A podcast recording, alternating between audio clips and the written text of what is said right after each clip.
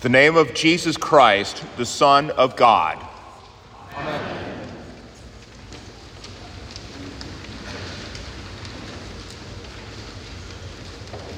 I want, you, I want to alert you to a robbery in progress. It's a horrendous op- robbery if successful. This robbery is against you right now. What are you talking about, Pastor? You're in danger of being robbed of the true good news of Jesus Christ. Mark begins his gospel this way the beginning of the gospel of Jesus Christ, the Son of God. But you know the meaning of the word is gospel is good news. So now what Mark is saying, the beginning of the good news of Jesus Christ, the Son of God. So here's how the robbery is happening. The term good news is being twisted and obscured in so many ways that it no longer is true good news, but rather something that can be ignored, forgotten, or just plain put um, as one of many. All around, you see the term good news without differentiating by what is, what is meant by good. I looked online, good news. Here's what I came up with there's a brand of shoes called Good News Sneakers. It's good news, gasoline prices are going down. There's a sentimental story about a school principal who has a difficult child in the school, and the child is a foster child, and so the principal adopts the little child. Good news is the expression for a weatherman describing the upcoming weekend news or a sports reporter after a game. Good news is used in so many ways, so many contexts, it loses its meaning. And also, what's good news for one person is not good news for somebody else. It's called the stock market, right? Or sports. Good news for one team, bad news for, for another. Rain for the farmer in the midst of a drought, rain for the organizers of a big outdoor concert. Or good news just applies to someone that I know or me, and really somebody else doesn't care whether it's good news or not, such as successful surgery in Naperville. Perth, Australia could care less about a successful surgery in Naperville. Good news becomes subjective depending on who you are and what's your opinion. Good news has become relativized rather than absolute. So, good news is good news when it's good news according to me and those like me, not good news for all people.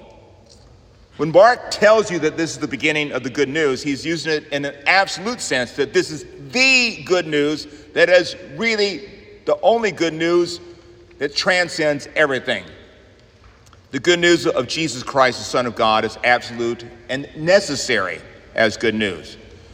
To understand fully the good news of Jesus Christ, the Son of God, and all that Mark unfolds for you, you really have to go back to Genesis chapter 1. God creates light and sees and says, It's good. Six times this happens in Genesis chapter 1. And finally, after Adam and Eve are created in the image of God, and they and they alone have true fellowship with God, being the pinnacle of God's creation, now God sees everything and says, Behold, it was very good. And this very good includes the description of Adam and Eve having the perfect God made marriage, living selflessly for each other, the total harmony of all creation, the total harmony of God and man. And all this very good of God was shattered in the fall. The basic temptation of Satan, you remember, was that now Adam and Eve would know good and evil. They would become the arbiter of good. They would determine what is good and not God. So now man is ignoring God for good and declaring what is good in his own eyes. You see this result. Cain thinks it's good to kill his brother Abel. Sinners want to do what sinners want to do, the good for themselves. You see, for example, in the book of Judges, this re- repeated refrain everyone did what was right, i.e., good. Everyone did what was right in their own eyes. Think about that. Doesn't that describe 2023? Everyone did what was right in their own eyes. All around you, you see people looking for good according to their own self. You see sin. And yet there is God, and He alone is good, and His will is the true good. The holy God is the true good. And our holy God is so gracious and good that He sends His Son to redeem sinners and to bring about eternal life through the death and resurrection of Jesus Christ. God alone is absolutely good, and He alone brings the good of salvation. The work of Jesus Christ for the atonement of mankind is the only hope, the only good for sinners. So, Mark tells you the beginning of the good news of Jesus Christ, the Son of God. He's giving you the good news that saves from sin, death, and the devil. Mark is announcing from very verse 1, that from the get go of his gospel, the good news. It's not like your candidate won or even that a cure for cancer has been found. It is the good news for all people for all time. Now it's interesting, Mark does not begin his good news with the birth of Jesus. Rather, he reaches back into the Old Testament with the promise of John the Baptist. In doing so, Mark is not only giving you the fact of John the Baptist fulfilling prophecy, he is showing that our good Lord has prepared ahead of time for the good news of salvation in Jesus Christ. In fact, this line, the beginning of the good news of Jesus Christ, the Son of God, could be translated from the Greek, the foundation of the good news of Jesus Christ, the Son of God. Our Lord lays the foundation for the coming of Christ in the Old Testament that, because the Old Testament testifies of Christ. God is prepared, has prepared a way for his Son. And this preparation includes sending a special messenger John the Baptist is integral to the good news of Jesus Christ. John the Baptist proclaims a baptism of repentance for the forgiveness of sins. Sin is bad and sin is evil. Sin is not good.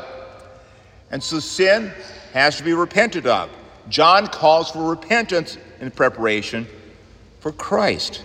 So, too, this Sunday, this second Sunday in Advent, you are called to repentance to repent of any malice or ill will you have towards another person, any lust or impure thoughts, any greed, any pride, any dis- disrespect towards authorities over you. Most of all, repenting that you define what is good rather than God's word defining what is good.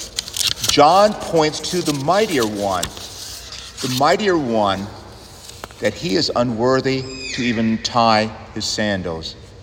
This mightier one that John points to, who brings about ultimate good, is Jesus Christ. Jesus comes to restore the good that was lost in the creation. Just look what he does because Mark is his gospel of action, deed, and word.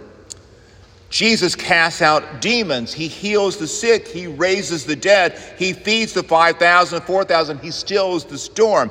In all this, Jesus is pointing to the new creation that he will bring about the new heavens and the new earth, where once again there will be the perfect, the very good that God had intended from the very beginning. However, to bring about the ultimate very good, the ultimate good, Jesus suffers the ultimate bad for you.